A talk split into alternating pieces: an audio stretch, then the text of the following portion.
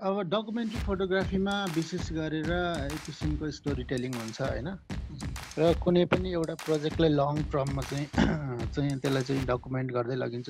Button थिच्नको लागि त्यो पछाडि आउँछ। पहिला पहिला अध्ययन ब्याकग्राउन्ड तपाईँले स्टडी गर्नुपर्छ। त्यसपछि हिस्ट्री लिट्रेचर रिभ्यूहरू गर्ने त्यो विषयमा अध्ययन गरेपछि बल्ल तपाईँ चाहिँ फिल्डमा चाहिँ गएर चाहिँ डकुमेन्टेसन प्रोसेसमा जानुहुन्छ। डकुमेन्ट्री फोटोग्राफीको एउटा इस्यु हुन्छ। डकु डकुमेन्ट्री फोटोग्राफीको एउटा एजेन्डा हुन्छ। सो हेलो नमस्ते। आज फेरि हामी हाम्रो सिक्स एपिसोड लिएर हजुरको माझमा उपस्थित भएका छौँ।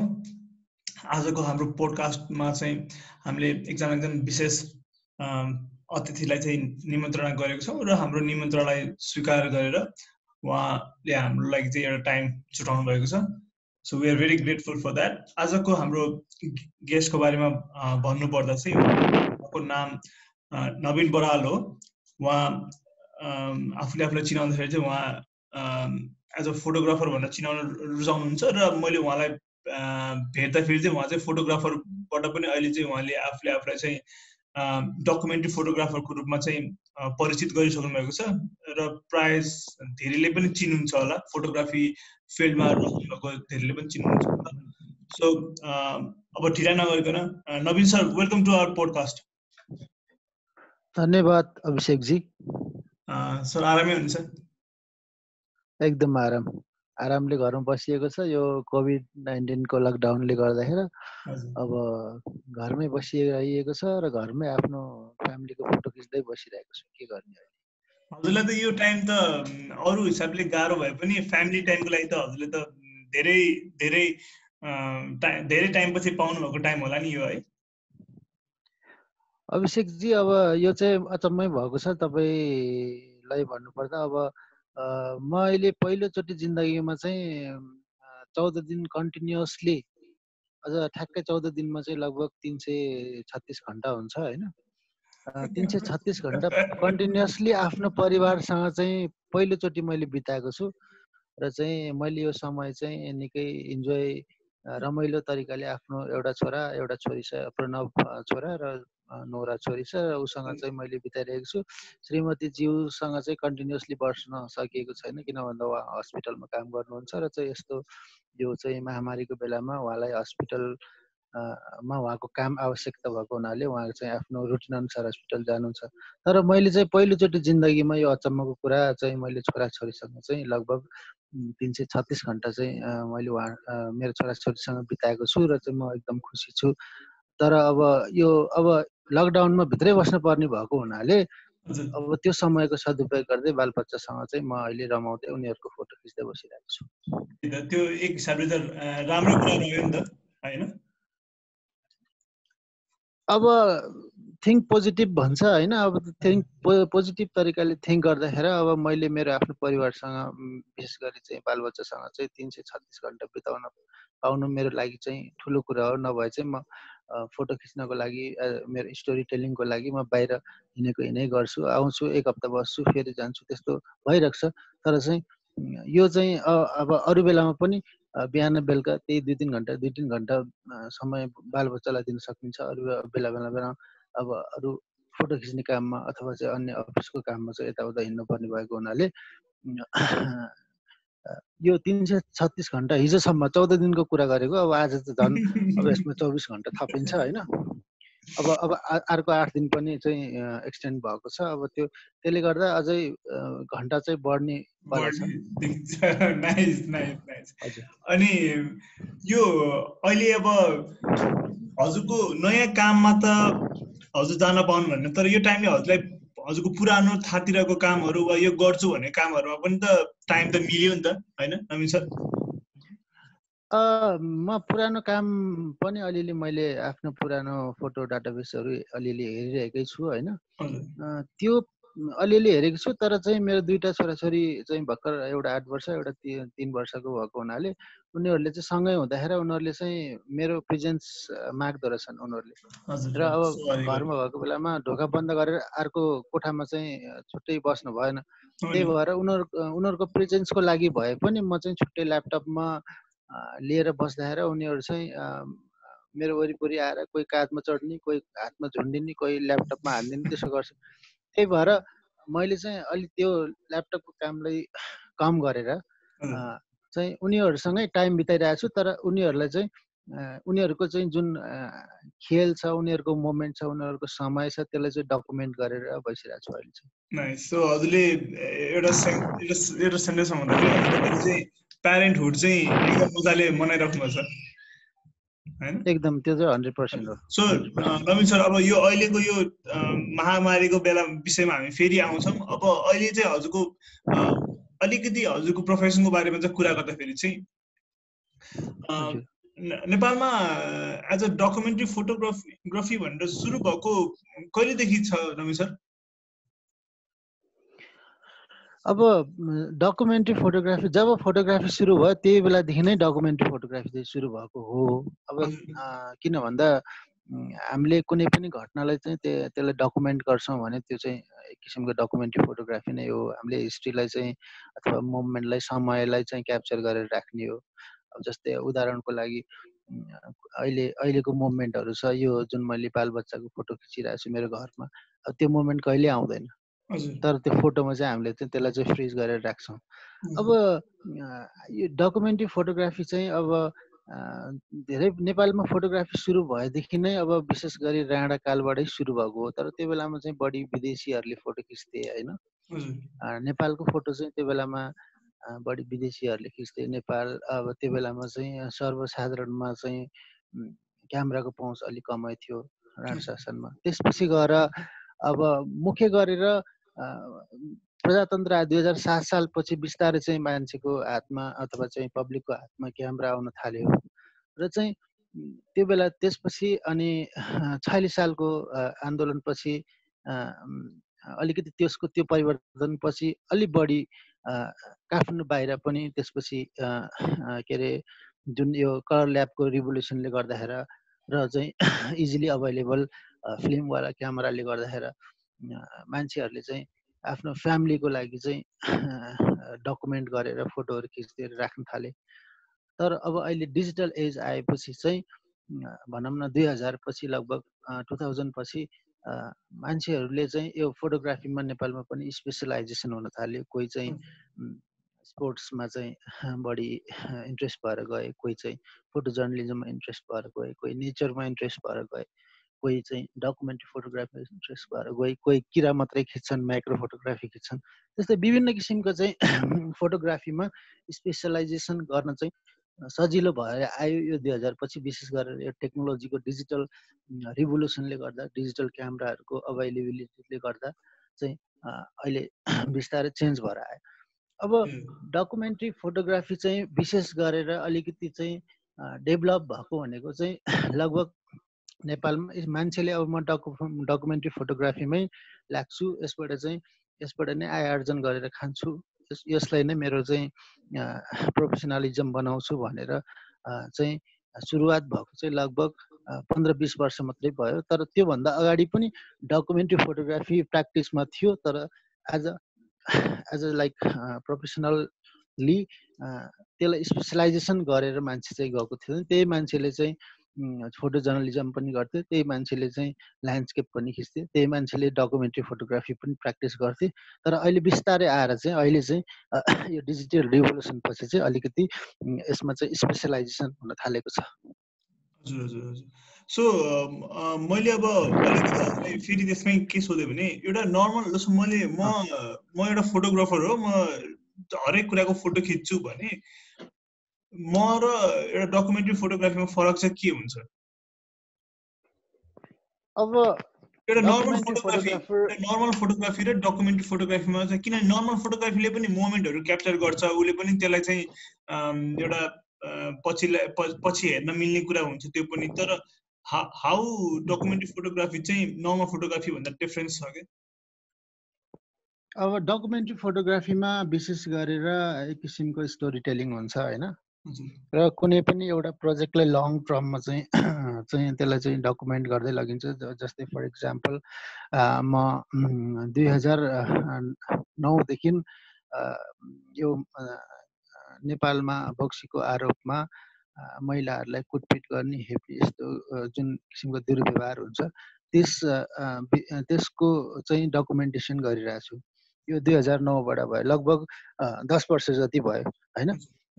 अब जस्तै अब हाम्रो नर्मल्ली गरिने फोटोग्राफीमा चाहिँ के हुन्छ भन्दा जस्तै तपाईँ नर्मल्ली एकजना हामीसँग क्यामेरा छ र मैले फोटो खिचेँ भने अब हामी कन्टिन्युसली एउटै कुरालाई हामीले त्यसलाई डकुमेन्ट गरेर दस वर्षसम्म समय दिएका हुँदैनौँ होइन? तर as a as a documentary फोटोग्राफरले चाहिँ त्यसलाई चाहिँ लङ टर्मको रूपमा त्यसलाई चाहिँ स्टोरी टेल त्यसको बारेमा चाहिँ डकुमेन्ट गरेर त्यसको चाहिँ एक किसिमको चाहिँ एडभोकेसी गरिरहेका हुन्छन्। डकुमेन्ट्री फोटोग्राफरले होइन? म अझै खासै अझै डाइरेक्टली भन्दाखेरि तपाईँलाई कस्तो भन्छु भन्दा डकुमेन्ट्री फोटोग्राफी भनेको एक किसिमको चाहिँ किताब लेख्ने जस्तै हो। होइन? कुनै घटनाक्रमको कथा लेख्नु जस्तै हो। होइन? यसलाई चाहिँ डकुमेन्ट्री फोटोग्राफीमा विशेष गरेर एउटा डकुमेन्ट्री फोटोग्राफीमा एजेन्डा पनि हुन्छ। डकुमेन्ट्री फोटोग्राफीमा इस्यु हुन्छ। डकुमेन्ट्री फोटोग्राफीमा स्टोरी टेलिङ हुन्छ होइन?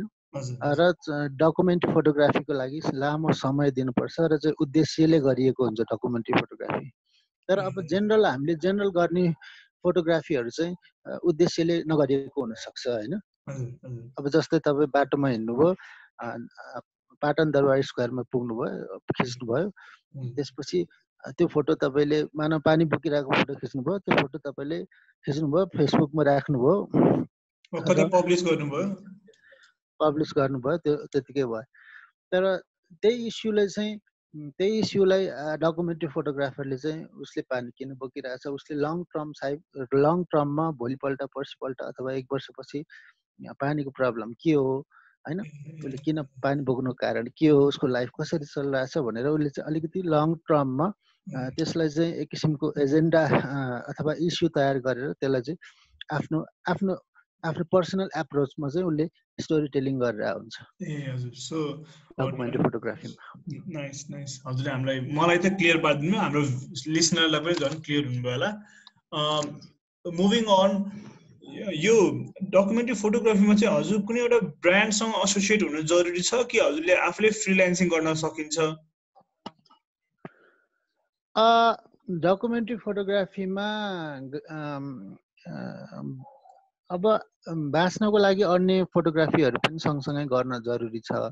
लङ टर्म डकुमेन्ट्री फोटो नेपालमा लङ टर्म डकुमेन्ट्री नेपालमा पनि बाहिर पनि लङ टर्म आफ्नो डकुमेन्ट्री फोटो डकुमेन्टेसन जुन गरिन्छ अथवा चाहिँ डकुमेन्ट्री फोटोग्राफी गरिन्छ विशेष गरेर लङ टर्म प्रोजेक्टहरूमा चाहिँ कि चाहिँ ग्रान्टहरू एप्लाई गरेर त्यसमा चाहिँ हामीले त्यसमा फन्डिङ निकाल्नुपर्छ अथवा चाहिँ त्यसलाई चाहिँ के अरे अरू आफ्नो अरू कामहरूबाट सपोर्ट गर्नुपर्छ होइन? अन्य अन्य कामहरूबाट। जस्तै अब तपाईँले कुनै संस्थाको काम गर्नुभयो भने त्यसबाट आएको पैसाले तपाईँले आफ्नो इन्ट्रेस्टको चाहिँ जुन इस्युमा चाहिँ डकुमेन्ट्री फोटोग्राफी गर्नु भइरहेको छ त्यो इस्युमा चाहिँ तपाईँले चाहिँ के गर्न सक्नुहुन्छ लगानी गर्न सक्नुहुन्छ? जस्तै मैले के गर्छु भन्दा अन्य कामबाट आएको चाहिँ पैसाहरूलाई चाहिँ मैले जुन मेरो मेन मेन जुन इस्युहरू छन् जस्तै मैले मेरो मेन इस्युहरूमा चाहिँ त्यो बक्सीको आरोपमा महिलाहरूलाई कुटपिट गर्ने एउटा जुन हिंसा छ त्यो एउटा इस्यु भयो। त्यसपछि नेपालका खोलाहरूको चाहिँ डकुमेन्टेसन गरिरहेको छु होइन। त्यो अर्को इस्यु भयो। त्यस्तै गरेर अरू इन्भाइरोमेन्ट इस्युहरू पनि छ। र चाहिँ त्यो इस्युहरूमा चाहिँ मैले आफूलाई लगानी गर्छु। र चाहिँ यसरी यो पर्सनल प्रोजेक्टहरूमा डकुमेन्टे पर्सनल प्रोजेक्टहरू जुन डकुमेन्ट्री फोटोग्राफी गरिरहेको छु त्यसमा चाहिँ आफूले चाहिँ काम गर्दाखेरि सेटिस्फ्याक्सन मिल्छ। त्यो काम तपाईँको आफ्नो हुन्छ होइन? तपाईँले अरू कसैको काम गर्नुभयो भने त्यो काम उसैको हुन्छ भने यी यी पर्सनल प्रोजेक्टहरू हुन्छन् त्यस त्यो चाहिँ तपाईँको आफ्नो हुन्छ र चाहिँ त्यसमा सेटिस्फ्याक्सन सेटिस्फ्याक्सन पनि मिल्छ। सो एउटा एउटा ब्रान्डसँग वा एउटा न्युज एजेन्सीसँग नै गर्नुपर्छ भन्ने छैन? हामीले आफूले फ्रिल्यान्सिङ पनि सुरु गर्न सकिन्छ। फ्रिल्यान्सिङ पनि सुरु गर्न सकिन्छ तर तपाईँको बाँच्नको लागि त तपाईँसँग आधारहरू त हुनु पर्यो होइन? अब डकुमेन्ट डकुमेन्ट्री फोटोग्राफी मात्रै गर्छु भनेर हिँड्दाखेरि चाहिँ सायद कुनै कुनै तपाईँको हिँडाइमा अथवा कुनै स्टेपमा तपाईँसँग चाहिँ सफिसियन्ट फाइनेन्सियल्ली तपाईँलाई सफिसियन्ट सपोर्ट नहुनसक्छ कहिले कहिले होइन? त्यसको लागि तपाईँ एट द सेम टाइम तपाईँको क्यामराले गर्न सक्ने अन्य फोटोग्राफीहरू पनि गर्न सक्नुहुन्छ तर आफूले आफ्नो मेन जुन एम छ डकुमेन्ट्री फोटोग्राफी त्यसमा चाहिँ कन्टिन्युसली लागिराख्न सकिन्छ with with other things also अरू पनि काम गर्दै त्यसमा लाग्न सकिन्छ। ए हजुर त्यो कुरा अब तपाईँको बिजनेस छ भने फोटोग्राफी नै गर्नुपर्छ भन्ने पनि छैन। अरू बिजनेसबाट तपाईँले आफ्नो घर चलाउनुहुन्छ भने डकुमेन्ट्री फोटोग्राफी चाहिँ चाहिँ तपाईँले चाहिँ त्यसमा एज अ सपोर्टको रूपमा लिएर डकुमेन्ट्री फोटोग्राफी गर्न सक्नुहुन्छ डकुमेन्ट्री फोटोग्राफीले धेरै जसो लङ टर्ममा चाहिँ बेनिफिट दिन्छ होइन? तुरुन्तै चाहिँ बेनिफिट दिँदैन पछि लङ टर्ममा चाहिँ तपाईँलाई चाहिँ चिनाउने गर्छ। जस्तै फर इक्जाम्पल अब तपाईँले धेरै फोटो खिच्नुहुन्छ होइन? तर चाहिँ तपाईँको जीवनमा चर्चा हुने चाहिँ के अरे जस तपाईँले गरेको काम के हो त भनेर देखाउनको लागि चाहिँ के देखाउने भन्दा आखिरमा त्यही डकुमेन्ट्री फोटोग्राफी नै हो। तपाईँले लङ टर्ममा जे काम गरेर गरेर हुनुहुन्छ त्यो नै हो। जस्तै उदाहरणको लागि त्यसको पेब्याक पिरियड एकदम लङ हुने कारण के पनि हो भने अहिले करेन्टली चाहिँ हामीलाई त्यसको खासै मतलब हुँदैन तर यसले यसले चाहिँ जसरी हजुरले हजुर जस्तो मान्छेले आर्काइभ गरेर राख्नुहुन्छ नि अनि पछि फर्केर हेर्दाखेरि चाहिँ त्यसको महत्त्व चाहिँ बढ्ने हो नि त होइन? त्यो त्यो मात्रै होइन अब एक हप्ताको पनि ल एक हप्ताको चाहिँ एक हप्ताको समयमा पनि तपाईँले लङ टर्म के अरे डकुमेन्ट्री फोटोग्राफी गर्न सक्नुहुन्छ त्यो त्यो भएन त्यो मैले त्यो भन्न खोजेको होइन होइन। त्यो अब तपाईँले डकुमेन्ट्री फोटोग्राफीलाई तपाईँले कहाँ पब्लिस गर्ने कुन समयमा पब्लिस गर्ने कसरी कहिले कहिले के हुन्छ भन्दा छोटो समय पनि डकुमेन्ट्री फोटो गर्न फोटोग्राफी गर्न सकिन्छ लामो समय पनि लाग्न सक्छ होइन? तर धेरै जस्तो डकुमेन्ट्री फोटोग्राफी चाहिँ लङ टर्ममै हुन्छन् र जसले चाहिँ तपाईँलाई चाहिँ भविष्यमा गएर चिनाउँछन् पनि तपाईँलाई चाहिँ नेम फेम अनि इकोनोमिकल्ली स्ट्रङको पनि गर्न सक्छ त्यो डकुमेन्ट्री फोटोग्राफीले गर्दा। फर इक्जाम्पल उदाहरणको लागि होइन? उदाहरणको लागि तपाईँले चाहिँ तपाईँले विभिन्न अब उदाहरणको लागि तपाईँले डेली लेख्नुलाई डेली लेख्नुहुन्छ होला होइन? कुनै कथा कविता के लेख्नुहुन्छ छोटो छोटो लेख्नुहुन्छ। यदि तपाईँले त्यो त्यसैलाई चाहिँ कन्टिन्युस लेखेर लेखेर लेखेर जानुभयो भने एउटा ठुलो चाहिँ अथवा एकदम एउटा राम्रो बडी अफ वर्क एउटा बुक भयो भने त्यो बुक तपाईँले पब्लिस गर्नुभयो भने के हुन्छ भन्दा त्यसले तपाईँलाई चाहिँ के दिन्छ? रिकग्नाइजेसन दिन्छ। त्यस्तै गरेर डकुमेन्ट्री फोटोग्राफी पनि तपाईँ एउटा विषयमा काम गरिराखे गरिराख्नुहुन्छ गरिराख्नुहुन्छ र चाहिँ पछि त्यसलाई चाहिँ एज अ चाहिँ एज अ बुक पनि पब्लिस गर्न सक्नुहुन्छ होइन? र त्यो काम चाहिँ त्यो जुन इस्यु त्यो एजेन्डा तपाईँले चाहिँ जुन लङ टर्ममा काम गरिराख्नु भएको छ त्यसले चाहिँ तपाईँलाई चाहिँ अग चिन्न पनि मद्दत गर्छ र तपाईँले चाहिँ त्यो इस्युलाई चिनाउनुहुन्छ पनि होइन? त्यही त त्यही त। यो आजको यो आजको यो पोडकास्टको एउटा अर्को रिजन के पनि हो भने डकुमेन्ट्री फोटोग्राफीको भित्रको इन्साइटहरू के के हो होइन? र प्लस एकजना कोही कोही हाम्रो हाम्रो यो लिसनर अहिले सुनिराख्नु भएको कोही चाहिँ योमा इन्ट्रेस्ट हुनु इन्ट्रेस्टेड हुनुहुन्छ भने उहाँलाई पनि अझै धेरै चाहिँ नलेज आओस् भन्ने हो। सो मेरो मेरो अर्को क्वेसन हजुरलाई के हुन्छ भने कुनै पनि फिल्डमा एउटा पर्टिकुलर गाइडलाइनहरू फलो गर्नुपर्ने हुन्छ होइन? झन् यो फोटोग्राफीको फिल्डमा त झन् पक्कै पनि होला। विशेष गरी डकुमेन्ट्री फोटोग्राफीमा चाहिँ एउटा कुनै एउटा गाइडलाइन त होला नि यो चाहिँ फलो गर्नुपर्छ। यसरी खिच्नुहुन्न यसरी खिच्नुपर्छ वा यो गर्नुहुन्न त्यो केही केही केही त होला नि है। अब म यहाँ के बेसिक केही भन्न के भन्न चाहन्छु भन्दा डकुमेन्ट्री फोटोग्राफी भनेको एक किसिमको रिसर्च जस्तै पनि हो यो अध्ययन पनि हो होइन? हजुर। होइन? त्यो तपाईँको तपाईँले आफ्नो विषयलाई चाहिँ पुरै त्यो विषयको बारेमा तपाईँले ज्ञान लिन लिएको हुनुपर्छ त्यसको बारेमा अध्ययन गरेको हुन्छ। जस्तै एक किसिमको इन्डाइरेक्टली डाइरेक्टली भन्दा यो रिसर्च चाहिँ हो। एक किसिमको रिसर्चै हो र एक किसिमको चाहिँ तपाईँले चाहिँ त्यसबाट चाहिँ केही फाइन्डिङ्सहरू निकाल्नुहुन्छ पनि होइन? फोटोको माध्यमबाट होइन? यसमा चाहिँ के हुन्छ भन्दा तपाईँले पहिला योजना गर्नुहुन्छ आफूले आफूले खिच्न खिच्न खोजेको सब्जेक्टको बारेमा पहिला अध्ययन गर्नुहुन्छ। अनि त्यो त्यो अध्ययन गरेको सब्जेक्ट कहाँ कहाँ सम्भावित ठाउँहरू खिच्न खिच्न मिल्छ त्यो ठाउँहरूको बारेमा अध्ययन गर्नुहुन्छ। जुन इस्युमा तपाईँले चाहिँ फोटो खिच्दै हुनुहुन्छ त्यो इस्युको बारेमा पहिला के कस्ता कामहरू भएका छन् र अहिले के काम अहिले प्रेजेन्टली के काम भएको छ? र तपाईँले चाहिँ खास चाहिँ डकुमेन्टेसन गरेर स्टोरी टेलिङ गरेर समाजलाई अथवा चाहिँ यो विश्वलाई भन्न खोजेको कुरा के हो त्यो त्यो कुरा तपाईँ क्लियर हुनुपर्छ पहिला। त्यो क्यामेराको बटन बटन थिच्ने कुरा त पछाडि आउँछ हो। क्यामेराको बटन थिच्ने होइन बटन थिच्नको लागि त्यो पछाडि आउँछ। पहिला पहिला अध्ययन ब्याकग्राउन्ड तपाईँले स्टडी गर्नुपर्छ। त्यसपछि लिट्रेचर रिभ्यूहरू गर्ने त्यो विषयमा अध्ययन गरेपछि बल्ल तपाईँ चाहिँ फिल्डमा चाहिँ गएर चाहिँ डकुमेन्टेसन प्रोसेसमा जानुहुन्छ हो। अनि त्यो डकुमेन्टेसन प्रोसेसमा जाँदाखेरि बल्ल तपाईँले चाहिँ क्यामेराको बारेमा अब ज्ञान भएको हुनुपर्छ। अब कसरी खिच्ने कुन एङ्गलबाट खिच्ने लाइट कहाँबाट आइरहेको छ? र चाहिँ यसमा मोस्ट इम्पोर्टेन्ट अर्को पार्ट यो डकुमेन्टेसन प्रोसेसमा के हो भन्दा भिजुअल लिट्रेसी हो। भिजुअल लिट्रेसी भनेको सभ्य दृश्य के अरे दृश्य साक्षरता भन्छ कि किन भन्दा फोटो फोटोमा त तपाईँले भिजुअल्ली पढ्नुहुन्छ नि त होइन? फोटो फोटो हेरेर जस्तै तपाईँलाई मैले स्याउ साँच्चैको स्याउ ल्याएर देखायो भने तपाईँले स्याउ भन्ने बुझ्नुहुन्छ। मैले तपाईँलाई स्याउको फोटो खिचेर ल्याएँ भने पनि तपाईँले स्याउ भन्ने बुझ्नुहुन्छ नि होइन? विश्वभरिका संसारका सबै मान्छेलाई चाहिँ स्याउको फोटो लगेर देखाइयो भने स्याउ भनेर चिन्नुहुन्छ। तर त्यही स्याउलाई चाइनिज भाषामा स्याउ लेखेर तपाईँले दियो भने चाइनिज भाषाको स्याउ चाहिँ बुझ्नुहुन्न नि। कि होइन? त्यसलाई भन्छ भिजुअल लिट्रेसी अब किन भन्दा यो युनिभर्सल ल्याङ्ग्वेज भएको हुनाले त्यो भिजुअल ल्याङ्ग्वेज चाहिँ तपाईँले एकदम राम्रोसँग बुझेको हुनुपर्छ। तपाईँले स्टोरी तपाईँको स्टाइल आफ्नो आफ्नो एप्रोच डेभलप गर्नको लागि तपाईँको आफ्नो स्टाइल डेभलप गर्नको लागि चाहिँ आफ्नो भिजुअल भिजुअल ल्याङ्ग्वेज बुझ्नुपर्छ। भिजुअल ल्याङ्ग्वेज तपाईँले भन्न खोजेको कुरा त्यो डकुमेन्टेसनको प्रोसेस होइन। तपाईँले कुन तरिकाले चाहिँ अडियन्सलाई बुझाउन चाहनु र चाहिँ तपाईँको आफ्नो स्टाइल के हो त्यो फलो गर्नुपर्छ कुरा त्यो भयो अब क्यामेराको सामान्य ज्ञान त हुनै पर्यो होइन। क्यामेराको ज्ञान नभइकन तपाईँ फोटो खिच्न सक्नु त सामान्य त बेसिक कुरामा पर्छ होइन।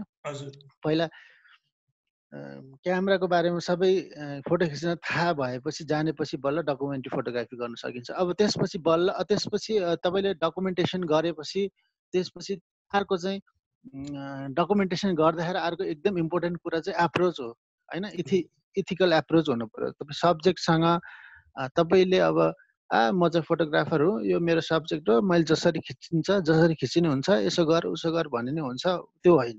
होइन? अरू कुनै पनि प्र प्रोफेसनल काम गर्दाखेरि जस्तो किसिमको हामीले आफ्नो इथिक्स एप्लाई गर्छौँ त्यस्तै हामीले यो डकुमेन्ट्री फोटोग्राफीमा पनि सब्जेक्टसँग एप्रोच गर्दाखेरि त्यस्तै किसिमको चाहिँ इथिकल एप्रोच गर्नुपर्छ। उसलाई हामीले रेस्पेक्ट गर्नुपर्छ आफ्नो सब्जेक्टलाई। सब्जेक्टसँग चाहिँ तपाईँको इन्टरेक्सन राम्रो हुनुपर्छ। तपाईँको पछि फोटोमा तपाईँको चाहिँ डकुमेन्ट जुन तपाईँको बडी अफ वर्क जुन रेडी हुन्छ त्यसमा ठ्याक्कै देखिन्छ। तपाईँ चाहिँ सब्जेक्टसँग कसरी एप्रोच गर्नुभएको छ सब्जेक्टलाई तपाईँले कसरी चाहिँ चाहिँ रेस्पेक्ट गर्नुभएछ? तपाईँ कति इथिकल हुनुहुन्छ आफ्नो सब्जेक्टसँग भन्ने कुरा? त्यो पछि बडी अफ वर्कमा स्पष्ट देखिन्छ। त्यही भएर तपाईँले अर्को चाहिँ याद गर्नुपर्ने चाहिँ डकुमेन्टेसन गर्दा चाहिँ इथिक्स हो। होइन इथिकल एप्रोच हो।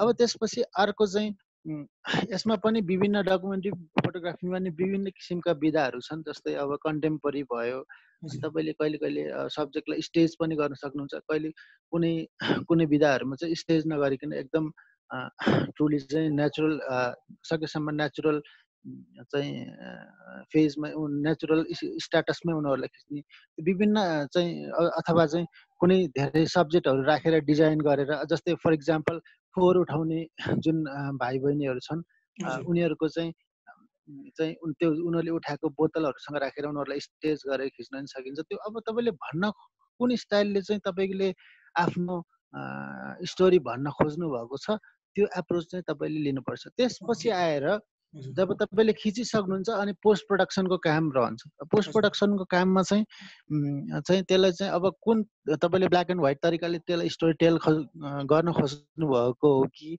अथवा चाहिँ कलरमा त्यसलाई भन्न चाहनुहुन्छ कि अथवा चाहिँ अलिकति लो सेचुरेट भएको कलरमा भन्न सक्नु चाहनुहुन्छ कि होइन?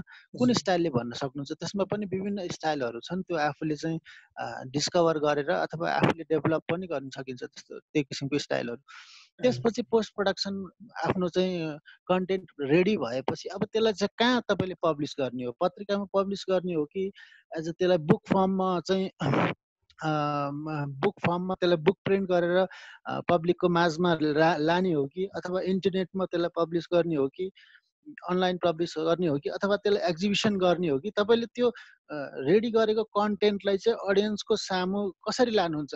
यी सम्पूर्ण कुराहरू पहिल्यै आफूले के गर्नुपर्छ? प्लान गर्नुपर्छ। अघि सुरुदेखिको रिस रिसर्चदेखिको सुटिङ त्यसपछि तपाईँले चाहिँ पोस्ट प्रडक्सन सबै कुरा प्लान गरिएको हुन्छ डकुमेन्ट्री फोटोग्राफीमा होइन?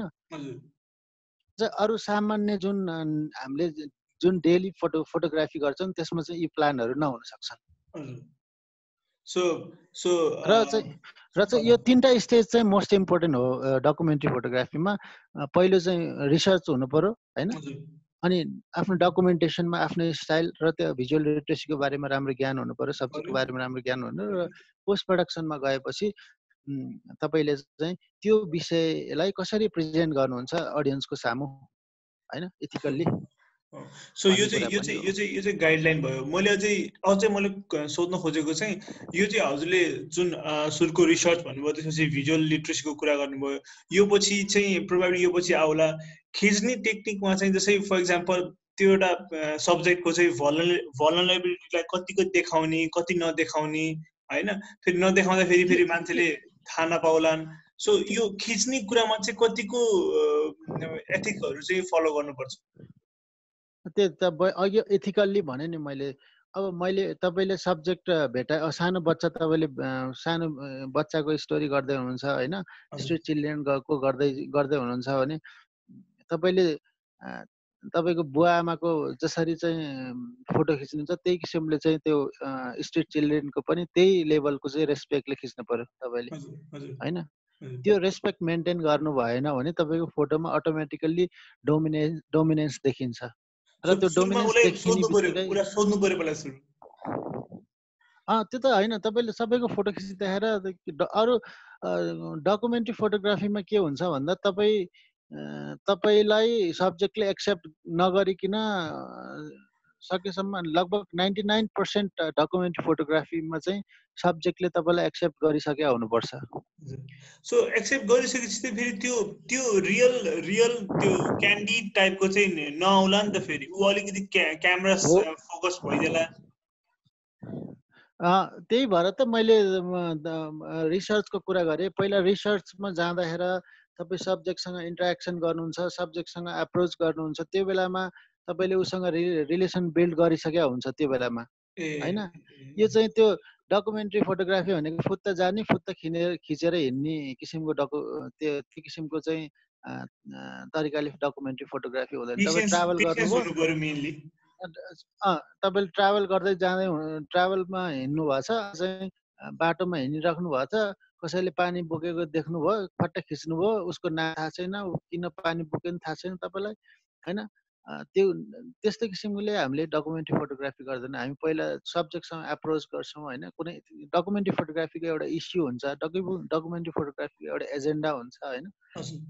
त्यो तपाईँले निकाल्न खोजेको इस्यु तपाईँले निकाल्न खोजेको एजेन्डा यी सम्पूर्ण कुराहरू चाहिँ चाहिँ त्यसमा निहित भएको हुनाले तपाईँले चाहिँ सब्जेक्टसँग पहिल्यै इन्टरेक्सन गरिसक्नुहुन्छ र सब्जेक्ट सँग इन्टरेक्सन गरेपछि बिस्तारै बिस्तारै सब्जेक्टले तपाईँको सब्जेक्टले सब्जेक्टको अगाडि तपाईँ भए पनि तपाईँले चाहिँ त्यसलाई एज अ अब्जर्भेसनको रूपमा हेरेर चाहिँ उसलाई चाहिँ अब तपाईँ सब्जेक्टसँग हुनुहुन्छ भनेर बाह्रै घन्टा फोटो खिचिराख्ने होइन उसँग कुरा गर्ने मौका मिलेपछि फोटो गर्ने फोटो खिच्ने हो। र चाहिँ यसमा चाहिँ के हुन्छ भन्दा डकुमेन्ट्री फोटोग्राफीमा बिस्तारै तपाईँ सब्जेक्टसँग यति नजिक हुनुहुन्छ अथवा सब्जेक्ट सब्जेक्टको बारेमा तपाईँले यति बुझ्नुहुन्छ कि तपाईँ त्यहाँ भए पनि नभएको फिल हुन्छ एक किसिमको। सो जुन तपाईँले चाहिँ जुन तपाईँले चाहिँ सब्जेक्ट क्यामेरा जुन तपाईँले अघि चाहिँ जस्तै अब कुनै एउटा भनौँ न एउटा सब्जेक्टको कुनै एउटा विषयको तपाईँले खिच्दै हुनुहुन्छ गाउँमा गएर त्यो सुरुमा एक दिन दुई दिनमा चाहिँ तपाईँलाई नोटिस गर्न थाल्छन् हो। तपाईँले क्यामेरा क्यामेरा बोकेको हुनाले तपाईँलाई नोटिस गर्न थाल्छन् तर तपाईँ कन्टिन्युसली लङ टर्ममा त्यसलाई काम गर्न थालेपछि त्यसले तपाईँ चाहिँ भएको नभएको त्यो अननोटिस हुन्छ त्यसपछि। तपाईँ पनि त्यो त्यही त्यही पार्ट अफ द सोसाइटी जस्तो हुनुहुन्छ त्यसपछि अननोटिस हुनु थाल उहाँहरूले हजुरले अप्नाउन थाल्नुहुन्छ उहाँहरूले हजुरले अप्नाउन थाल्नुहुन्छ अनि आफ्नो भित्रको कुराहरू सेयर गर्न थाल्नुहुन्छ होइन? अनि त्यस हजुर अनि त्यसपछि अननोटिस तपाईँको क्यामेराको प्रेजेन्स बिस्तारै देखिन छोड्छ त्यहाँ। A nice nice nice answer so moving on हजुरको अहिलेसम्मको यो जर्नीमा चाहिँ डकुमेन्ट्री फोटोग्राफीको जर्नी हजुरको कहिलेदेखि भयो नमिन सर? मैले चाहिँ टु थाउजन्ड नाइनबाट म फोटोग्राफीमा लागेको टु थाउजन्ड प्रोफेसनली लागेको टु थाउजन्ड सेभेनबाट हो। तर चाहिँ टु थाउजन्ड नाइनबाट चाहिँ मैले आफूलाई यसमा स्पेसलाइज गर्न थालेँ। जब मैले मैले चाहिँ फिलिपिन्सबाट चाहिँ टु थाउजन्ड टुवेल्भ थर्टिनमा चाहिँ फोटो जर्नलिजममा पोस्ट ग्रेजुएट डिप्लोमा गरेर आएँ। त्यसपछि चाहिँ यसमा चाहिँ एकदम प्रोफेसनल्ली यसमा लागिरहेको छु र चाहिँ आफ्नो लङ टर्म प्रोजेक्टहरूमा काम गरिरहेको छु हजुरको अब अहिले यदि भन्न मिल्छ भने हजुरको प्रोजेक्टहरूमा मलाई थाहा भएको चाहिँ एउटा चाहिँ फ्री फ्लो एउटा चाहिँ रिभरको बारेमा छ होइन?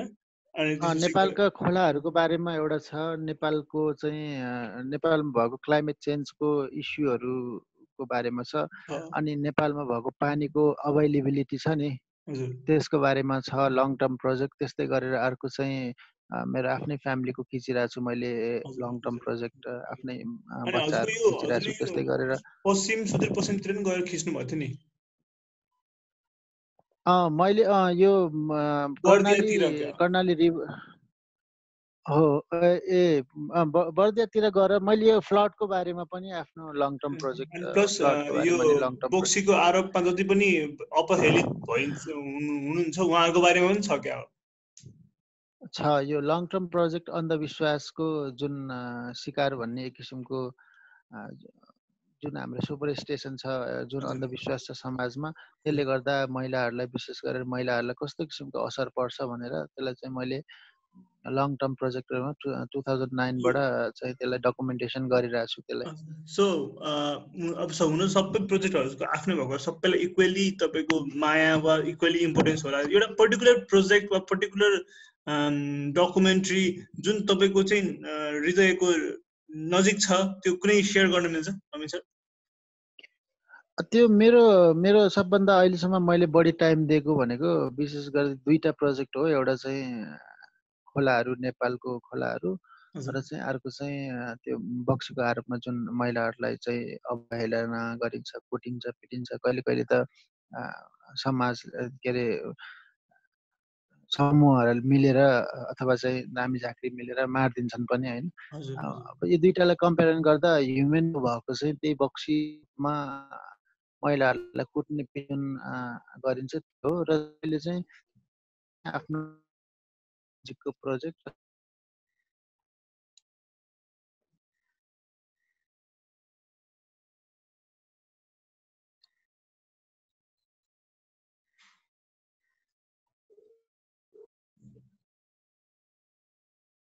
शेखजी अलिकति हाम्रो डिस्टर्बेन्स भयो? सो बेसिकली हजुरलाई चाहिँ यो के अरे यो खोला नाला तथा बोक्सीको आरोपमा जसलाई हेलना हेला गरिन्छ त्यो दुइटा मध्ये पनि अझै विशेष गरी चाहिँ ह्युमन फ्याक्टर भएको भएर यो जति पनि यो सुपरस्टेसियस कुराहरूकोमा चाहिँ स्टोरी जुन गरिदिन्छ त्यो चाहिँ हजुरको एकदमै नजिक छ अनि जस्तै अब अहिले करेन्टली जुन यो अहिले यो महामारीको रूपमा आएको छ एउटा रोग होइन?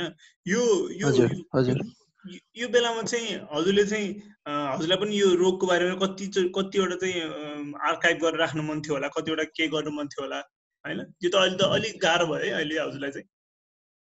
अब यसमा दुईटा कुरा छ यसमा अब हो यसमा अहिले म गएर बाहिर फोटो खिच्नु पर्ने पनि हो।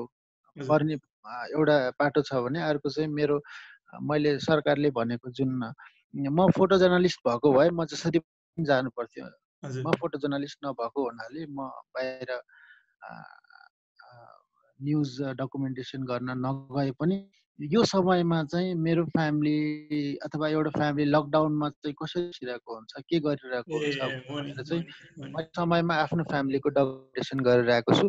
त्यस के भयो भन्दा अलिकति अब हामी जुन जुन देशमा चाहिँ के अरे स्वास्थ्य कर्मीको लागि सुरक्षा इक्विपमेन्ट्सहरू सफिसियन्ट छैन।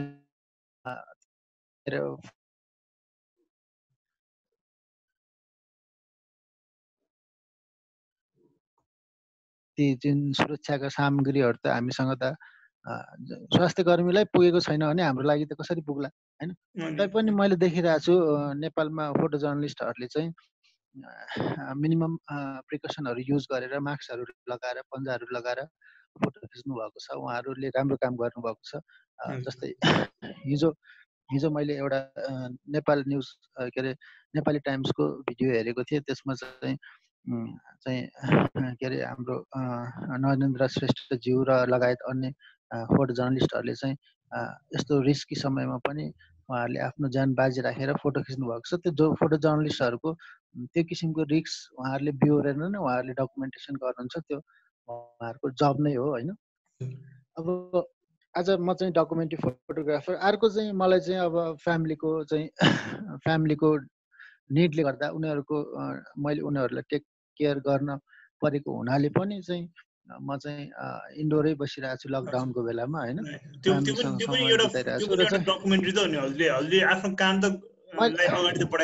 मैले आफ्नो काम त अगाडि बढाइरहेको छु। आफ्नै फ्यामिलीलाई चाहिँ लकडाउनको बेलामा एउटा फ्यामिलीले कसरी चाहिँ लाइफ बिताइरहेको हुन्छ त्यो चाहिँ मैले कन्टिन्युसली डकुमेन्टेसन गरिरहेको छु। अब आज चाहिँ पन्ध्रौँ दिन हो। आज पन्ध्रौँ दिन आइपुग्दाखेरि मैले लगभग बाह्र सयवटा फोटो जति खिचिसक्यो होला। सो अब हामी यो हाम्रो पोडकास्टको करिब करिब अन्तिम अन्तिम चरणमा छौँ। अन्तिममा चाहिँ मलाई एउटा कुरा हजुरले के एउटा हजुरको फिल्डमा चाहिँ जस्तै हरेक एडभर्सिटीमा चाहिँ एउटा बिजनेसको एउटा पर्टिकुलर एउटा बिजनेस चाहिँ राइज पनि हुनसक्छ फल पनि हुनसक्छ भनिन्छ र हुन्छ पनि।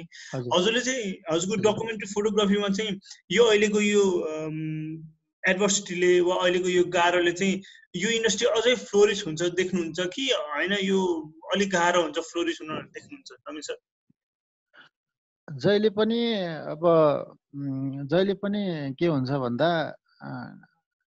ग्राफ्स अप एन्ड डाउन हुन्छ। सूर्य अस्ताएपछि उदाउँछ होइन? उदाएपछि अस्ताउनै पर्छ होइन? सुख दुःख भइहाल्छ। यो यस्तो किसिमको महामारी पहिला पनि यो विश्वमा थियो र अहिले हामीले भोगिरहेछौँ र भविष्य पनि भविष्यमा पनि हुन्छ।